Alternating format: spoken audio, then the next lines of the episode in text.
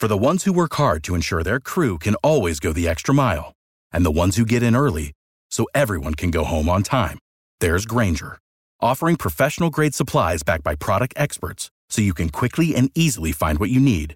Plus, you can count on access to a committed team ready to go the extra mile for you. Call, clickgrainger.com, or just stop by. Grainger, for the ones who get it done.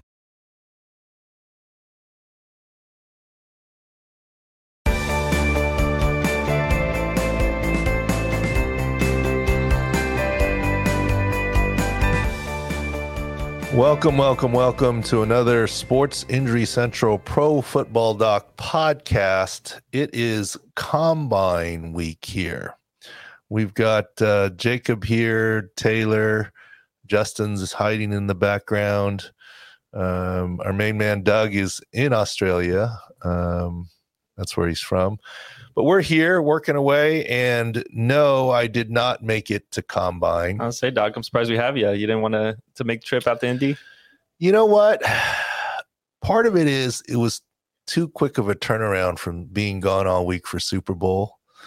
I didn't even go out that much in Super Bowl, but you know, it was just too quick of a turnaround. And then baseball season, kids, coaching, softball, the daughter, soccer, uh, that, and it actually snuck up. And and quite honestly, I've been at combine so many times, twenty plus times. Yeah. When I used to go there, St. Elmo's was the only restaurant. That's why it was so special, and it's a nice restaurant. But now there's just so many; it's so big. But also, I got to be honest with you, I felt a little funny about going because every time, look, when you go, as you know, at combines, medical is the issue. And it is high security to get into the medical area. Like Adam Schefter and Ian Rapoport cannot come close to walking into the medical area. Nobody can unless you're medically credentialed, picture the whole deal. And I don't know. I, I think I just feel weird about every time I've gone, I've been in medical, and now I would, of course, have to be outside. And I know enough people I could get a guest pass and help out, but I wouldn't because then there's be too much. You know, remember, we're insider knowledge, not insider information. I would never do that to Right. anybody. I guess I could talk to some players there, but whenever I've talked to players, I always make sure I say, if I don't know them already, this is who I am, and I'm a former team physician. Is this way if they want to hide their answers and say I'm not answering, they're free, as opposed to I'm asking like a media guy, Yeah. and then I there's a gotcha moment. You know, I I don't want to do that. So I don't know. I felt weird about it, but everyone tells me it's good networking, this, that, the other. But there was so much at the Super Bowl. I don't know. You don't Maybe Maybe, don't I look keep- like you're sniffing around for stuff, anyways. Yeah. and Indy's cold. I mean, yeah, I mean, and and some of the late night bar scene and networking. ah, I'm too tired, too old. Nicky Blaine's in the cigar bar and the the the, the new steak restaurant. I, I don't know. Our guy Evan Silva's there. We'll talk to him next week Oh, and uh, and get his thing. Joe Thomas is there. We're going to get him on. He he replied to DM. But this week, I have to apologize to everyone, and I'm going to blame Jacob. I told you guys we're going to do guests in the off season, and uh, apparently this week you're stuck with me as the guest. I guess the theory is since everyone says combines medical, medical, medical, medical, medical, that's what's most important. Maybe interviews are second, but the, the workouts, you have film and uh, you're going to have a pro day. So it's less important. Medical, medical, medical. So uh, you guys are stuck with a C level guest, C minus level guest this year. Uh, but what we'll do for this quote guest segment, since I've been to 20 combines and whatever, to me, it's old hat what happens and how you grade and this, that, the other. But I'm going to quote, take a guest role and let Jacob and Taylor ask questions about medical, the medical process. and what it is. Look, there's been a lot of good stuff out there. I think Bill Parcells was saying this is my grading system. And, you know, Sean Payton said, you know, when you're the top half of the first round, don't go off of measurables, you don't reach. And, you know, eh, that's all good. But medical grades and how we grade them and how it works and how it's changed to, I, I think this is what the quote guest segment. So you guys are stuck with me. I apologize. Well, we wanted a guest that uh that you could talk draft with and go back and forth, but you know, might as well be us because we're uh, we're plugging away on our draft checklist. We're getting you all this this background info on guys' injuries coming in, and yeah, and that's another area. We're so. the, probably the only ones out there that really are going into draft stuff, right? In terms of injuries, because we have an idea of having quote been in the room when it happened. That right. my little Hamilton quote. So, all right, so welcome me as the guest to the podcast then. Well, welcome, Doc. Uh, 20 plus years in Indy. Didn't want the shrimp this year, but he's here. Let, me tell you something about the shrimp, just so you know. I had to bring it up. I knew I had to. Uh, shrimp cocktail's legendary at St. Elmo's. And uh, like everyone's at St. Elmo's. One time uh, I was uh, at St. Elmo's and uh, I got shushed out of a room. There's different rooms, and there's an upstairs, downstairs, and uh, I was talking to one of the other athletic trainers, one of my buddies, and this, that, the other, and uh, literally. Uh, Jeff Fisher came up to us says, "Do you mind? We're trying to talk about trading draft picks, number one draft picks here, and this that." The, like, geez, how about? Hey, we're getting started with dinner. Okay, thanks, bye. Yeah, I was like, wow, okay. I mean, you didn't need to pull rank and yeah. what you're doing. You just, I mean, if you were just another person having dinner and said, "Hey, we're about to sit down," right? I mean, okay, it's time to move on. Yeah. yeah, not a big deal, but that was a a funny one. But anyways, the shrimp cocktail. I won't say who. I had a friend, um, medical person, who would bring young fellows or young bucks to help out with the logistics of the combines and he literally now it sounded like a lot more money at the time. Now with inflation, it's not that much money. He'd give a hundred dollars to someone who could eat the entire shrimp cocktail, including all of the sauce. Oh. And let me tell you, the sauce is hot. And ah, I'm bad at managing my pictures, but literally, I have a picture. You guys ever seen horseradish? Yeah. No. No, not like chopped raw up. horseradish. Raw. I don't think so big like ginger root looking. Oh, I, used uh, sell, I, used to sell, them in the produce department. Yeah, I know exactly what you're Really? About. Okay, yeah. yeah Huge. Yeah. Like you smell it, and you're like, whew. And they chop that up and grind that in there. Like it is like nuclear. And so he would give someone a hundred. No one could finish it, right? and we'd get laughs out of probably it was hazing that probably probably is illegal nowadays yeah it's hazing yes, yeah, yeah stuff, but they're yeah. all adults and you know but it, it was a superior so yeah. yeah. maybe it wasn't me it was this friend i promise it wasn't me um but i mean i may have participated and watched a couple of these can't finish the, the horseradish. well, you, knew, you knew the medical effects of trying to consume that much horseradish. So, let me tell you, they have this uh, bean soup that's a little bit bland. The secret, if you're a real, if if you do this at St. Elmo's, you're really in the know. You take some of the horseradish sauce and scoop it into the navy bean soup. Now, actually, now that I think of it, the way to win the hundred dollars is Joey Chestnut style. You know how he washes down yeah, with with yeah, water, dunk it, dunk it in the bean soup put it in the bean yeah. soup. I don't think, you know, and then you could actually probably, yeah, there you go. I'm going to go next year and I'm going to, I'm going to win that hundred dollars from yeah. my friend. No, I might have to make it more money before yeah, are you going to do it? Keep on doing it multiple times, right? Just like going like you're like you win, you like a pool game. You lose the first game, come in, be like, oh, I don't know if I can. I don't like shrimp really, and just like start to crush. Taylor, the shrimp isn't the problem. The yeah. shrimp is the problem for you. Yeah, That's yeah, why you said it because you would never touch the shrimp. It, yeah. the yeah. horseradish sauce is the problem, and the craziest thing is the color's red, so you think yes. it's innocent Right. But it is not. It is nuclear. If the color was like horseradish yellowish color, you know, right? Uh, no, it's a natural red. It looks it looks like just a vegetable. It doesn't look that menacing. And, and let me tell you, uh, uh, this is not like on your prime rib some horseradish. That I could take like I don't I don't, but I could take a spoonful of this like you cannot do. I don't know what it is, but it's nuclear. Anyways, back we're off the off the rails here.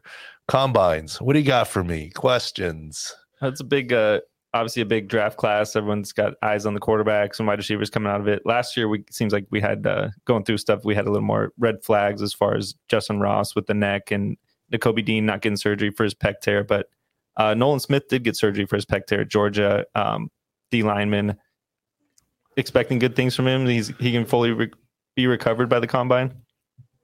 He's not going to bench, right? Because he can't you know, do a good effort. Not that he can't bench, but he hasn't been training. But uh, pec tears, nobody cares. very li- uh, okay. Let, let me let me back up a little bit. The way the combine works is all 32 medical staffs are there. I find it curious that some teams aren't sending coaches anymore.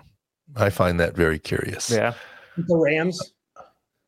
Well, they're more than the Rams. Yeah, there's like a more and more every year. They're saying there's no, there's no reason to go. I would say, right? Just get the information. Like uh, people don't maybe don't like the stop being yeah. a fan, Taylor. stop being a fan. Oh, my team doesn't have top picks. So where is the draft built? Where are teams seven. built? Okay, so stop worried about the top pick for media and for fans. Okay, I mean you got to understand there's 330 kids there 325 to 335 and by the way the combines is technically has nothing to do with the nfl it's kind of like the pro football hall of fame. Mm-hmm. technically the pro football hall of fame has nothing to do with the nfl now they really do because the nfl works with them and so right. they're beholden. It's kind of like technically espn is not the nfl but there's a lot of crossover and synergy.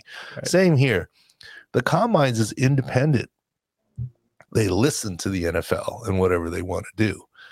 And they have committees of people and you know eh, people have seen the schedule and certain number of quarterbacks tight ends if one certain year there's a good tight end crop they may bump it up by a little bit but there's 330 people at the combines we'll test your math how many people get drafted? Seven times 30, 32. 32, right? So that's in theory 224. Right. So only two out of every three people at the combine even get drafted, which is why I personally find it a little bit strange that some teams don't bring their coaches. Because to me, it's not about the first round draft pick. I'm sorry. The quarterback coach is going to have squat to say about a number one quarterback. They may ask him for politeness, but right. that decision in the first round is made well above him. But let me tell you something when it comes to free agents, the position coaches have a lot to do with it. When they're drafting, by the time they get to the fourth, fifth, sixth rounds, assistant coaches are working the phones. Hey, buddy, I hope you get drafted. I, am lobbying for you to get drafted. You're my guy. I really love you for my defensive backfield. Love for you to come here. There'll be great opportunity for you. So don't despair if you're not drafted. I'll be right on the phone, like recruiting yeah. guys, lining them up because it's a free for all. Right. And most people would say, you almost would rather be a free agent signing than a seventh round draft pick because then you can pick your team, pick your scheme, pick the personnel, pick your situation. And guess what? When you're a free agent signing, you can get bonus money that it's just what your agent can negotiate. Yeah. And you can create a almost a bidding war. Um, how early can you sign the players? Can you or like call them like you know when you see them not being able to be drafted, like oh I need you, I'm going to call you right after the draft's ending. Like you can call the, them whenever you want, okay. but you can't offer a spot right. until the draft is over.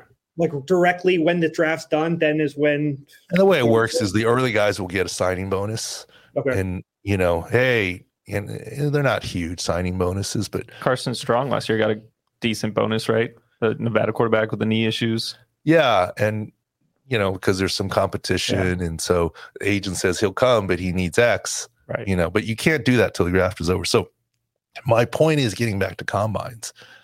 I'm surprised that teams. Okay, the top of the draft, I get it. The secondary coach doesn't have anything to say. Right. Look, I've been in the draft rooms. Uh, that's part of where I joke about being in the room when it happened. Coaches aren't in the draft room, except for the head coach. The coordinators are not in the quote war room. Assistant coach is not a chance. They don't even ever walk in there. Now, I've talked about it. I was at the kids' table in the corner, but still, there was only about 10, 12 people in there, at least the, the Chargers draft rooms. And most draft rooms are like that. Some have changed to more auditorium style, and maybe you can walk in the back a little bit. But ours was a conference room, a large conference room. Uh, in any case, assistant coaches, I think, have a lot of say regarding the free agents they bring in. So why wouldn't you go to combines? There's 110 free agents out there. It's a meet and greet for the for the free agents that are going to be available pretty much. It's not just a meet and greet, Right, but right. it's eyes Seeing, yeah. live as Yeah, opposed to film. Yeah. Right. You know, I, I I I don't get it. I don't get why teams don't want to send their assistant coaches. Now, the prevailing theory is there, you know, there's a lot of networking that goes on, and I think some teams don't want that networking to happen and sharing of information. right. That may be part of it. But let me tell you something, there's sharing in the medical rooms too. I mean, you know, um, but in any case, that's a side topic. Uh, uh, but I am surprised that teams don't send their assistant coaches because they have such a big role at the back end of the drafter and free agency. Right. Doesn't make sense to me. But but Getting back to the medical, I want to ask you a question because it always comes up with the trade uh, trades pending, and it's always pending medical. And you've talked about, especially the Carlos Correa situation. It's not black and white a medical exam. It's not like this guy's going to disintegrate in five years or this guy's going to be fine forever. How's that process going? Talking about uh, some of the top players, like Okay. Well, well, look, since we're talking about that, and we'll keep it in relation to medical since it's your show today, Jacob. so I'm just the guest. But medical plays a role, but not always. The way that I explain it is we give a medical grade, and no offense, but a lot of GMs or coaches or decision makers you really can't explain a spondylolisthesis to them. they don't Okay. want. That's not worth their time to Just give me a number. it. Yeah. So I say we give a number or a grade, and we have different grades. Uh, at one point, we were A, B, C, D, F. At other points, we were out of three. Then we went out of five, and then I got crazy with three plus L. you know, and we can talk about what all that means. But basically, what they wanted to know was do they have a, a yellow M or a yellow dot or a red dot for medical? If it's a red, that means don't take them. And yellow means you better pause. And literally, it was that simple on the little magnets that they have. Now it's computerized and what have you. Right. And so I looked at it as a 40 time. Okay.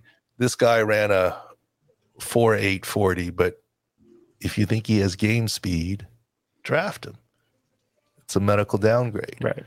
And so what happens is you have two guys who are graded the same. One runs a 4 5 and one runs a 4 8. You take the guy who runs the 4 5 if they're both graded the same. Same with medical. It's just a, a grade. In the end, I don't believe on draft day they know this guy had articular cartilage issues and this they don't know. They're just looking at the dot and the number, you know? And so um They got someone very else- few of the three else they're looking at. very few of the 330 cannot be cleared to play football. Not to hate on Justyn Ross, I felt he was one of them. Right. Okay, based on his multi level fusions. But it's very rare because you only get invited to the combines if you've been and have played football. and played it well. Right. So to all of a sudden say that you can't, now things have changed. I mean, this is how old I am. When when I started going in combines back in the day when you know dinosaurs roamed the earth, the GMs would say, "Can this guy play left tackle for 10, 12 years? Tell me his medical." It's a That big question. changed. That changed. It's basically, can he get through the first contract? right. Mhm. Everything else is gravy after that. Partly Right. because GMs don't last more than five years, so they They're not don't care. for They're not looking looking 10, 12 years, you know, and the mindset is different. Literally, it changed from can this guy play left tackle for the next 12, 15 years to can he get through the first contract? And so we would answer the questions and we would discuss medical.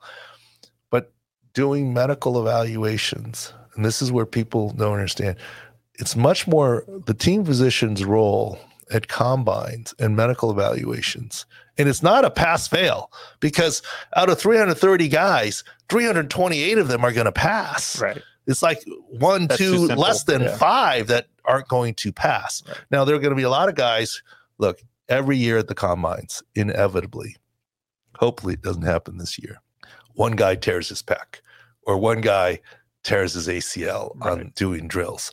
And that guy will end up, quote, currently failing his physical, but that doesn't mean they're not draftable.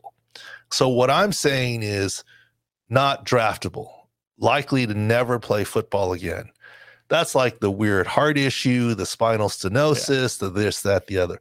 If a guy tore his ACL at combine, his last workout before combine, he would technically fail the physicals that day. Right. But that doesn't mean he's not draftable. Look, Jeffrey Simmons failed the physical. He wasn't ready to go when the Titans drafted him and they stashed him for later that season, right? I mean, and he's been a good number one draft pick. He fell down to the later part of the first round and they eh, so He's one of the top linemen in the league, Doc. That was a good stash. That's the kind of stuff that when it works, it works, right? of the 330 guys there, there are probably 40 to 50 that will get back to recheck medical combines. And you could say all those currently fail a physical. And there's maybe a handful of others that might currently fail a physical. For, for, for example, the guy who, guys who aren't running because they just recently tweaked their hamstring today or tomorrow or whatever day at combine technically fail a physical. But for the season, clearly they don't. Right. So of the 330, there's only one, two, three of those guys that just fail. So it's it's the gray areas that you're analyzing. Like Hendon Hooker might not even be a fail. I know he tore his, his ACL. well, Hendon Hooker is a fail right now, Right. Now, yeah. at the recheck. but he's not not draftable. right. So getting, and sometimes I think we got a little complicated. Five was a fail, but I would then grade five, as in today, arrow to a two, meaning he's pretty good, Mm, or three, some long term risk, or three L, or this, that. gotcha. So to be precise, don't get mad at me. He, he's not coming to training camp, uh, rookie mini camp, two weeks after the draft and doing anything Yeah. but projecting for the season. So Hendon Hooker, Hooker would technically fail the day he Mhm. gets the exam. He's not ready to go, Right. but he could project to pass. So he's not one of the one or two that's going to fail, but he's one of the 50 or 60 that failed today, the day of. And we try and make that clear. But medical opinions aren't always, you know, look, there are some kids that come out of the draft and you said, that kid is going to be great. And you just know it. And everyone agrees. Uh, consensus number one picks, things like that. But a lot of times there's question marks. For example, bring up a sore point in our Chargers history.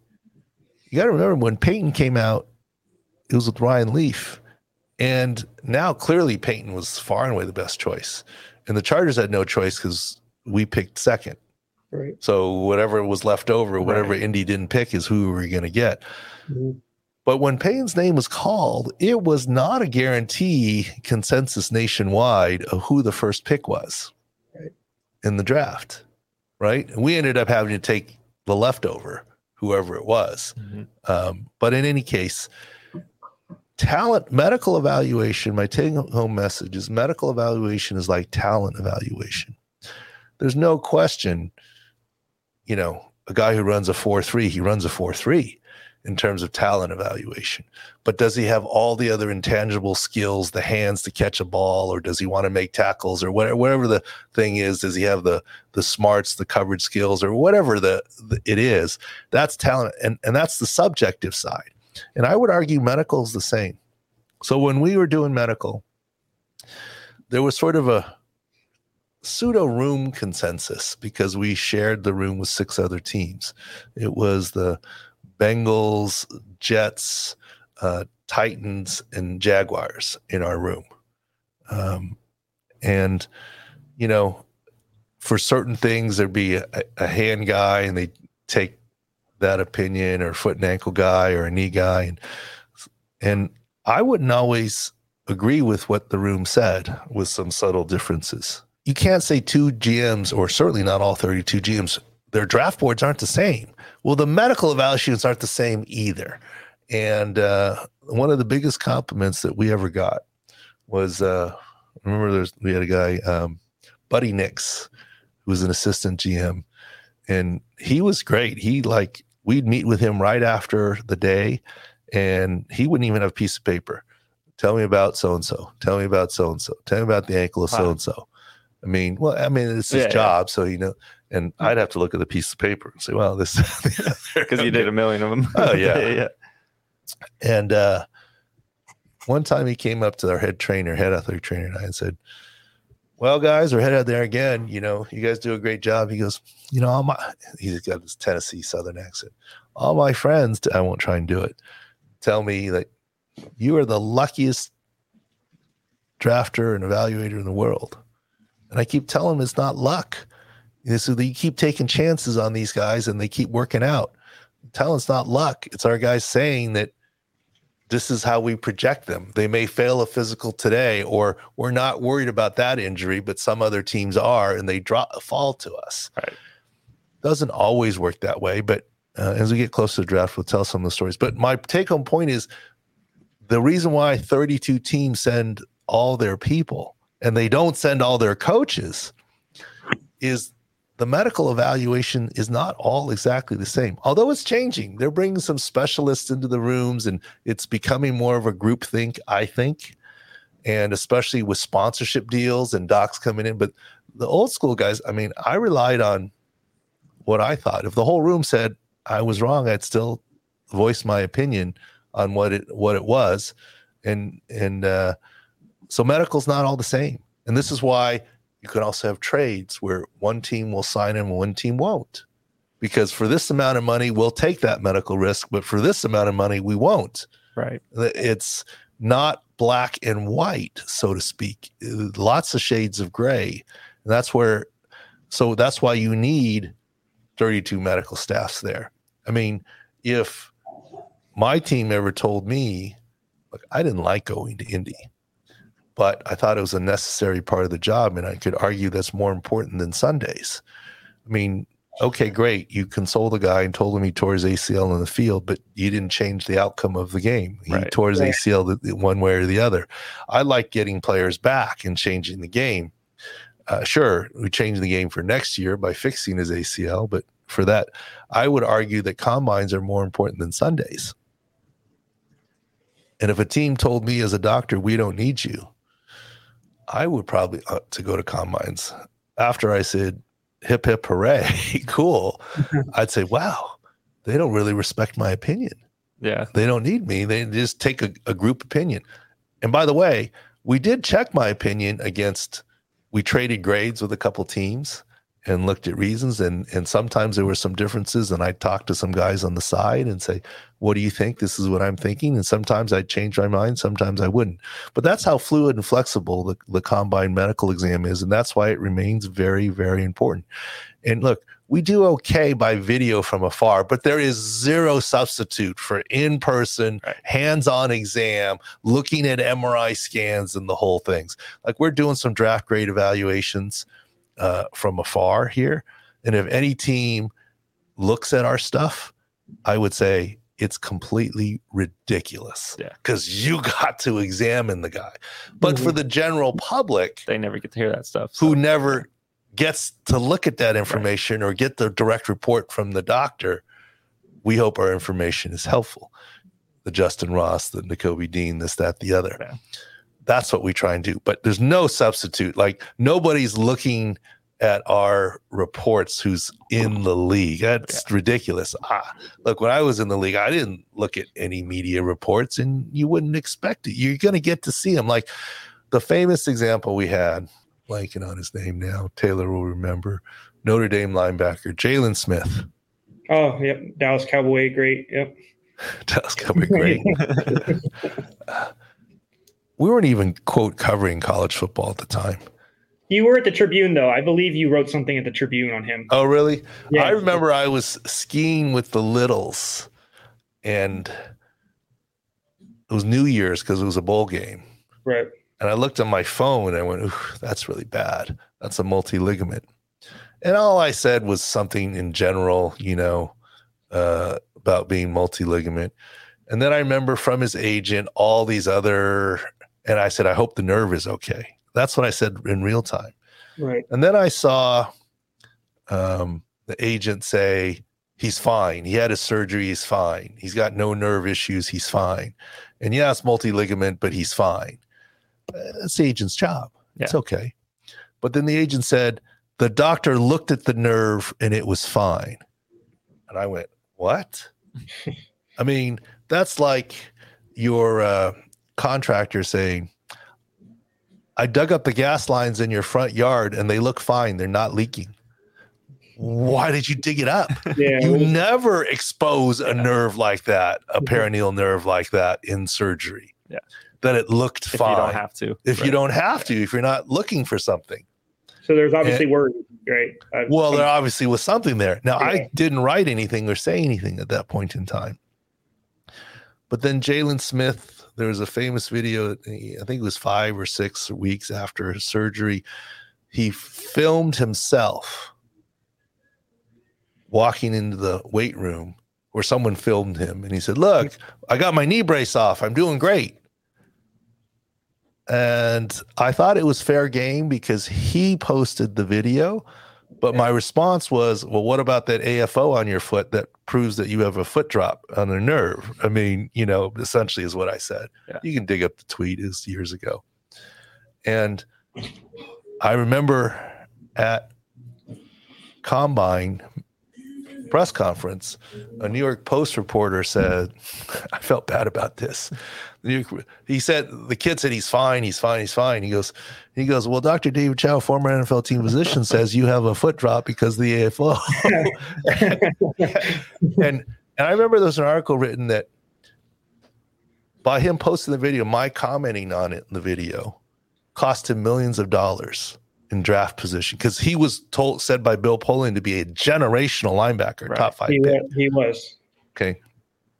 And I would argue that I didn't cost him a penny because all the doctors in the room were going to see him the next day Yeah.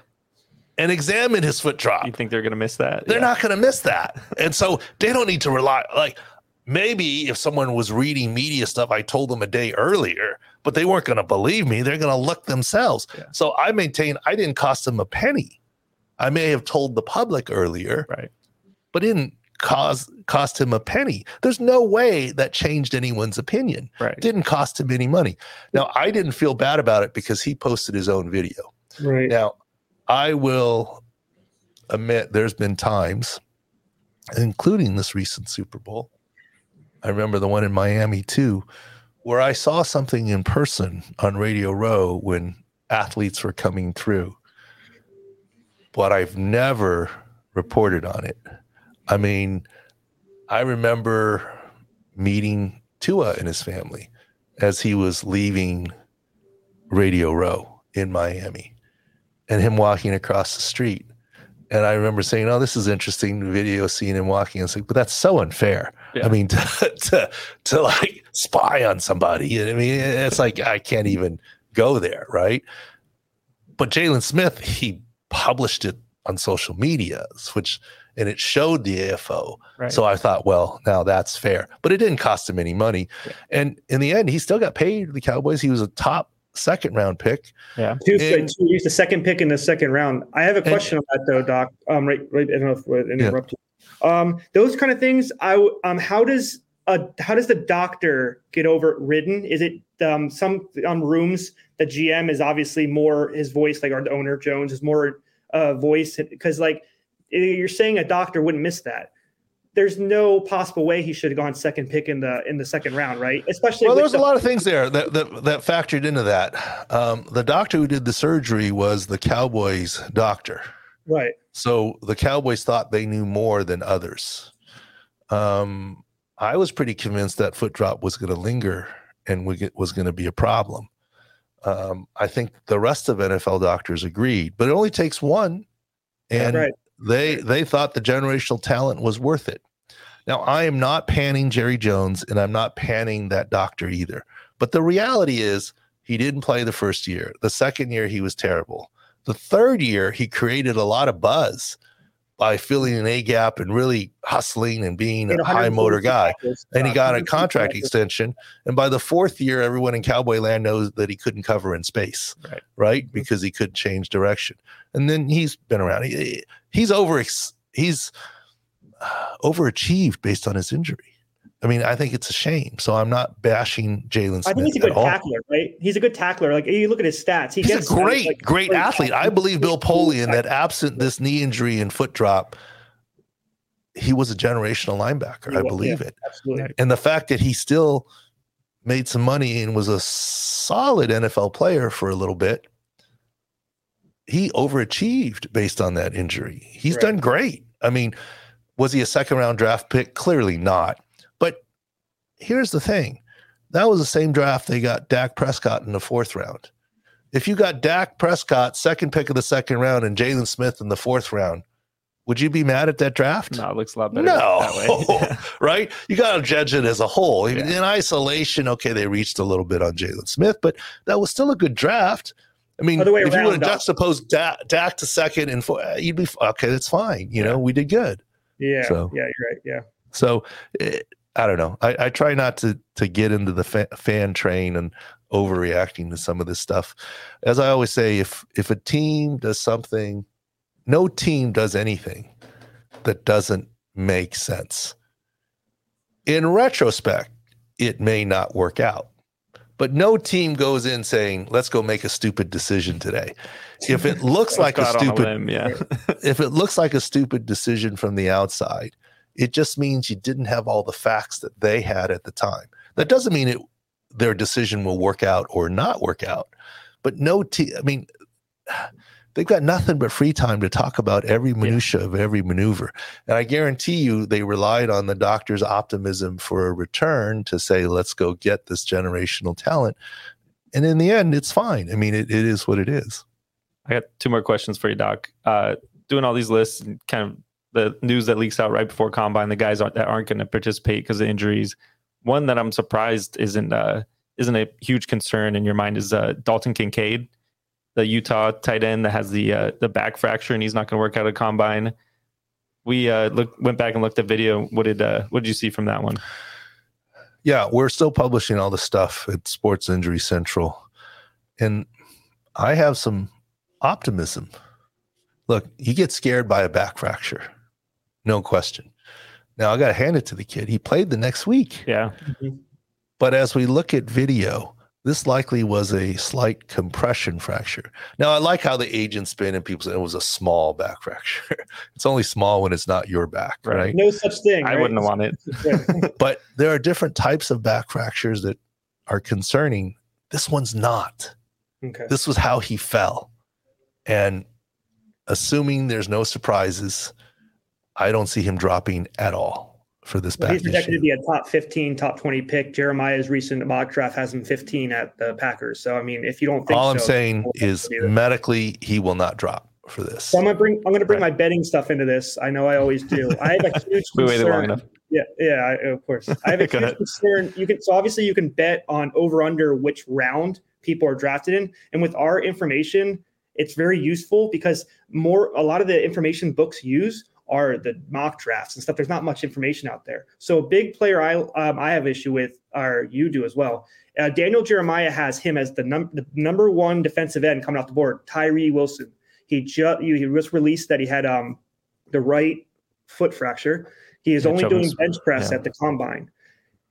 Right now, if you can, the line isn't up yet. If there's if he's still projected to be a top ten pick, I'm looking at stuff that we've written. You said he could possibly drop more, right? So this is a huge betting opportunity if you can get a certain line here. Well, the assumption based on what we know is that Tyree has a Jones fracture in his right foot and had surgery. Mm-hmm. It's a three to four month timeline, which is about now. It makes sense that he'll bench press but not do drills. Why not take the extra time uh, to for a pro day? Uh, in the end, 85% of the time, Jones fractures heal without issue. 15%, there's further issues. And yes, there's a tendency for the other side to act up at some point in their career. So I'm not saying that he's not draftable. Uh, but depending on what the medicals show, they want to see solid healing. Right. And um, here's the thing I fully expect, uh, look, you got to understand how information flow works too.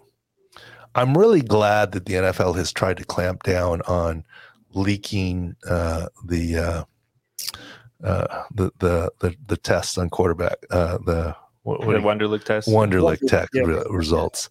I'm really glad that they. First of all, that's not strictly intelligence, but it just it's just a bad look to be leaking some of this stuff. So I'm glad they're not leaking that stuff anymore. But let me tell you, um, I fully expect Tyree's agent, and I don't even know who the agent is, to put out there that his foot checked out fine. There's no issues at combines. I mean, bookmark this, okay? Yeah. I fully expect it. And if it really did check out fine, I expect it to be screamed from the mountaintops. Uh, if it didn't check out fine, I expect it to say uh, teams have no worries about his foot. Okay. I mean, that's just the way the information flow works. Yeah. Now, in the end, I laugh because our team would never be influenced by any of those reports. I mean, it doesn't matter. Right. But um, it's just some of the jockeying positioning that that teams do. So I think you have to check. Uh, okay. I'd say on Tyree. I'm not saying he's not draftable uh, uh at all because even if it's not healed, you can do another surgery and get it to heal. But I think it's a uh, slow down and make sure he's okay before you draft him that high, right. uh, etc. Um, but their pro days at the end of the month, so gives them an extra because he just we, said he started ramping up two weeks before, two weeks before this uh, combine. Well, so he's like said, three to four months recovery, and we're about in that window right now. So yeah, it makes sense that he's just ramped up recently. Uh, we don't have an issue or a problem with that. Since we're on the topic pro days. I just had uh, one more thing. It kind of leaks out that uh, some of the quarterbacks don't throw at pro at uh, the combine.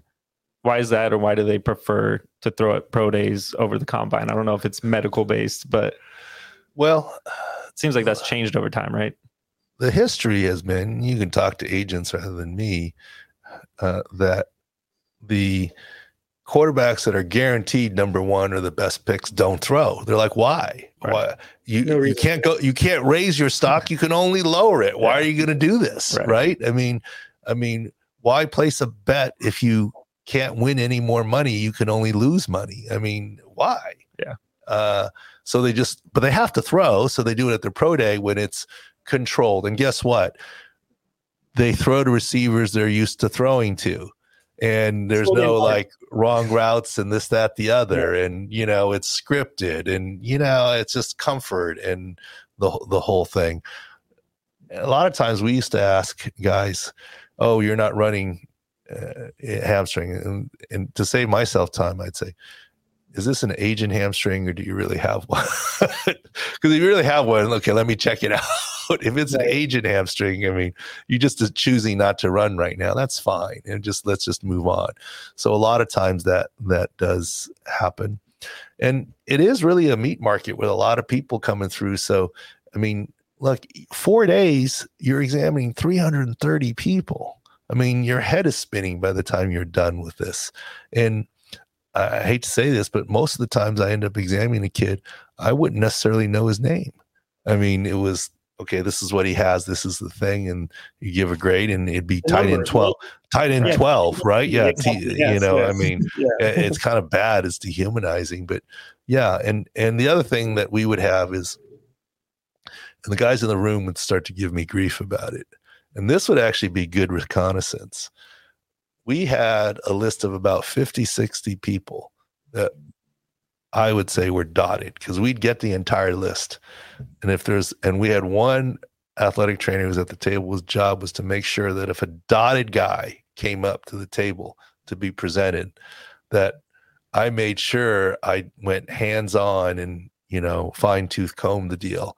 The others, I, I, I wouldn't necessarily, because they present guys, I don't always touch every guy depending, you know, if there's something to look at but the dotted guys I always would. So the guys in the room would say, "Oh, San Diego's." Of course, we were in San Diego at the time. San Diego's interested in this kid, you know, because I would make sure to, you know, I'd say, "Well, maybe I'm just interested in this knee," you know. but teams already know there were 50 or 60 that we were primarily targeting. Right. Uh, one more that uh, he had an interesting thing on uh, Jaxon Smith-Njigba from uh, Ohio State. He had the hamstring issues last year. I think he had an interesting point that it, combine's the real test of his flexibility and if he's done that offseason work to prevent future hamstring injuries. I didn't I didn't know that there was a way to prevent that, or I mean, it makes sense. There's a way to help it. There's a way Yeah. to help it There- yeah. There, because there- no one no one really saw him last year because of those three re-aggravations. there are a lot of things where people are a setup for problems. I mean, to be overly simplistic, someone with valgus or knock kneed with a lateral meniscus tear, mm, not good. Mhm. Offensive lineman with a low back, not good. Spondy, not good. Chronic hamstrings in a overly tight, not flexible guy, high chance. And this is just school of hard knocks. And I'm not trying to go through the whole list, Right. but there's almost a feel of can this guy what are his re-injury risk et cetera. And i think that's where hands-on is going to be important for this kid from ohio state. Assuming he's flexible and he's past his hamstring issues and he does well at his pro day i see no issue with him. But if he's wound tight and you know this that the other and perhaps doesn't do well he may drop with some chronic hamstring issues. So this is where hands-on is better than what we're doing. We're just Right. pointing out some different viewpoints from being in the room when it happened from from having literally done these exams and reported to teams and and also seeing what other team doctors liked and and didn't like yes combine's the most important thing but let's the medical's the most important thing but let's not get too over important out of the Right. 330 guys look if you're a grade one, two, or three, let me tell you what the uh, GMs thought of it. Nothing, because they don't see a yellow M or a red M or a yellow or red dot on that card. That grade is the same. You can grade them a 2.5 all you want or three. They don't care. Okay. they just said they passed their physical. Don't need to worry about so it. even Yeah. though we're documenting and we're doing all this stuff and doing our due diligence, let's not get too full of ourselves in terms of how important we are in the process. And look, if a GM wants a guy, I don't care what the grade is, he's going to take him. I don't care if there's a yellow dot for medical on it or even a red dot for right now. They're going to take them. They're the ones making the big dollars. All all we're doing is giving them hints about what their medical status is, and also, quite honestly, not to get uh, not to get fired when if if there is a medical issue. Uh, uh, I'll, I'll, the the one year where they came to us a lot, and I've told this story before. We didn't even have Antonio Cromartie dotted, but because of his ACL, he was falling to mid late first to us. He was a top ten pick, and we said, "Okay, he's fine." And they kept coming back to me, "Is he fine?" And I'm like, "Ah, "He's fine." I don't know what else to say. Fine. I, am at the children's table. I mean, he's not fine today, but he will be fine. Right. And the third time the GM came back, it was right before the pick. And I looked at the head athletic trainer next to me at the kids' table. At the time, it wasn't computerized; it was folders and books. I said, "I said, does he realize the the first time he came to me, I told him everything I know about this kid that was written on this piece of paper. Like, unless there's reappearing ink." There's nothing new I'm going to find. I don't remember who this kid is. I'm going by the notes that we took here Yeah. on him, and he wasn't even dotted. So we looked at, anyways. So he laughed, whatever, and we ended up taking him. And uh, we've talked about it with Marcus McNeill on the podcast here. Marcus McNeill was who we were targeting in the first round, and he dropped because of low back issues. And they actually came back. A lot of years they said nothing to us in the draft room the whole time. So let's not get too crazy yeah. here. But that year they came up twice, and Marcus McNeill kept dropping. So they got nervous. Is Marcus McNeill okay? Because he's they're saying on TV he's dropping because of his back. And I'm like, well, he's just a rehab issue. I'm looking at James Collins, their head athletic trainer. I'm not worried. Are you? He goes, no, it's just a rehab issue. So then they get him and they're high fiving in the room and AJ Smith is pretty stoic. Although I had a great relationship with him, they're high fiving in the room because they got basically two first round draft picks. If Cromartie didn't fall, Marcus McNeill would have been our first round draft pick, mm-hmm. and that's why I joke with Marcus that Crow owes you some money. he, he took some of your first round money, but in any case, I still remember we're still sitting there and and I don't dare get up and high five anybody or whatever. I'm sitting at the kids' table in the corner, a little two top. They've got this big dining room table type thing, conference room table like we're in front of here. And AJ Smith, I still remember, saunters up and looks at James Collins and I and goes, Well, men, it's all on you now because he drafted two guys with injuries. And I remember looking at AJ and saying, I understand if either one of these guys don't work out that I'm fired, but if they both do, do I get a raise? and he just Good looked, question. and he just looked at me and chuckled and walked away.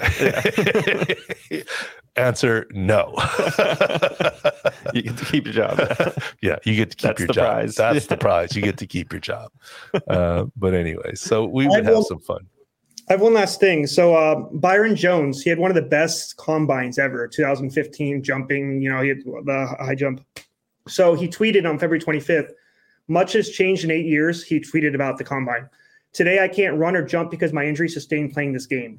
Do not take the pills they give you. Do not take the injections they give you. If you absolutely must, consult an outside doctor to learn about long term implications. So he was on um, PUP to start the year last year due to Achilles injury that he thought would heal before the season even started. He didn't play at all last year. So now he came out with this tweet just to reference the combine. What are your thoughts on that, Doc? I know it's a little slightly sensitive, but I think that's pretty. I, I, you know, I'd love to have him on the podcast and talk about the specific issues. Um, look, if what he's describing is correct, I side with him. Um, pills, look, this is the biggest fallacy out there. We did not give athletes pain pills. Your reaction time is slowed. You can't play football taking right. Vicodin. Right. Okay. I mean, we did not give pain pills. Was Toradol used? Yes, it still is non-narcotic. You can say it's pain. It's an injection, but it's a strong Advil anti-inflammatories. We studied it. Seems safe in short-term usage. And as a medical staff, we weren't handing out Toradol. People were coming saying, "Give it to me," and then we'd say why, and we talked to them about right. it. So I, I, that wasn't our experience. Um, let me tell you something. It seems, if anything, that clearly Byron Jones doesn't have the relationship that I think NFL players need to have with their doctors. I'm not saying you can't have outside doctors and your own opinions, but there needs to be a lot of trust back and forth. And here's the way that I always did it. And, and maybe I had a slight advantage because I wasn't some 50, 60 year old guy. I mean, I was in a relative age bracket with them and maybe more relatable, but I considered them my friends. And um, I considered my reputation in the locker room of being a player advocate being a very important feature of doing it. Sure, we had our second opinions. I mean, uh, agents would drive it and this, that, the other. And, but my point is, I decided a long time ago when I did this started doing this job is that look, if you're a banker, your job is to take care of the money. If you're a real estate guy or manager, your job is to take care of the buildings. Okay. I'm a team doctor. What are the number one assets of the Chargers? The players. So I needed to take care of the players. I don't care if you're the first pick in the draft or the best player in our team or the worst. My job is to take care of you and get you healthy.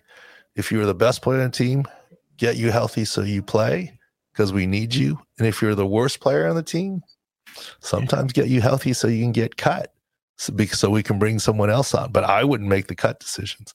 The only time I did stuff against a team, I remember time a player, a GM saying, "We got to get rid of this guy. When's he healthy?" So we can cut him. Like, I was like, "Don't ask me that question again." I'm trying to get everyone healthy. Mm-hmm. Right. And if you tell me I side off of this guy and he's going to get cut, it might inadvertently influence my decision making because I feel bad or rush him. Or I, I, don't need to know any of this. Right. Uh, let me just do my job. I would never, I would always express my opinion honestly, but I felt like my relationship primarily was with the player to be a player advocate. There was two times in my career where the team said, I was telling the team, I think the guy can play through this injury. And the team said, You need to tell him he needs to play. And I said, That's not my job. Right. My job is to say, I think you're healthy enough to play. I don't think you're going to do any permanent damage right. if you play. My job is not to tell you to play. So that's your job. Yeah. The mm-hmm. coaches in the front, that's your job to say, we really need you to play. Yeah. My job is to give the medical opinion. And that's it. And so I, I try to keep the lines clear. I'd really enjoy a conversation with Byron Jones or anybody who is disgruntled into I feel bad for that situation. Um, maybe if I heard all the details, I'd agree with him 100% based on what his experience was. Right. Or maybe we'd clear up some misunderstandings of why he feels that way. And I'm not sure why independent is always better, anyways. Sometimes these decisions are made pretty quickly before a game, during a game. And to me, you have to have a relationship. And I always thought the time to build a relationship is before the crisis. Like if you sit down and have a training camp meal with somebody, or you're on a bus and you sit next to somebody, or you're on the sidelines of a walkthrough or in a in a uh, on a road trip when there's multiple meals and chances or passing in the hallway develop relationships with people and develop a little bit of trust in terms of the situation look i knew certain guys i mean guys were i don't say this in a derogatory way at all uh, if anything positive way I, I remember one player i won't say whose star was kind of a mama's boy and when he was hurt i would say do you want me to call your mom from the locker room. And he'd say, Yeah. Yeah. Right. I mean, but he yeah. was tough as nails. Don't get me wrong. No, but and, uh, throw it there and have her. Yeah. I mean, like, like you know how he's, you know, I mean, where that trust level is. Yeah. I mean, when he was hurt, I, I remember going to his house, his condo, and his mom would be there making him a meal and wanted to, and I do a little house call, and she made me sit down and eat with them. You know, I mean, so I, I, knew how he was wired. Yeah you know, and what would make him more comfortable. And and you know, everyone's wired differently. And so I, I think it's a relationship game. Yeah. And you have to have relationships with people.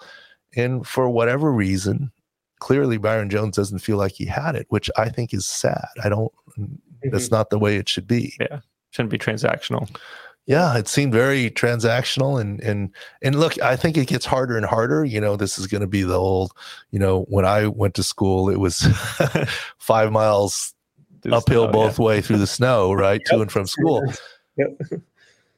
but sponsorships are make it very difficult for a very good doctor to say no i really am looking out for you but they see the banner they see the hospital name on their practice jersey they see the advertising and like, oh, you're just here for you and you're right. I mean, I, I, get it. Makes it harder right. uh, for current day doctors to do it. Look, I, I don't know the details yet, but that Chris Maragos lawsuit and a second opinion, 40 some million dollars yeah. for a special team, special team guy. I mean, look, I, I, think it's very yeah. difficult nowadays. I mean, look, if you're a super successful orthopedist, and you're super busy in your practice and 98% of your income comes from regular patients and not pro athletes why would you expose yourself and a family to that risk? Why would you do that job anymore?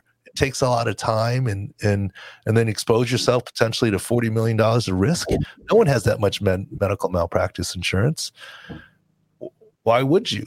But if you're a guy who's trying to make a name for yourself, maybe you would. Right. So I I think it's a difficult situation right now for medical, and and I think you guys know I've always been viewed as a player advocate. I think more than even a team advocate, but I think you can walk the line of both. Right. In terms of what it would be, uh, I, I, didn't mean to get off the topic related to combines, but yeah, I, I, think, you know, I don't know if anyone knows Byron Jones. I don't know him. I'd love to have him on the podcast. Like, I don't think he'll do it while he's still in the league, but you know, um, I'd love to hear his opinion as to why and what went wrong in his case and what specific pills he's talking about and so forth.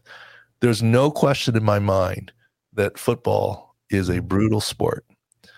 It is not a contact sport. It is a collision sport. Basketball is a contact sport.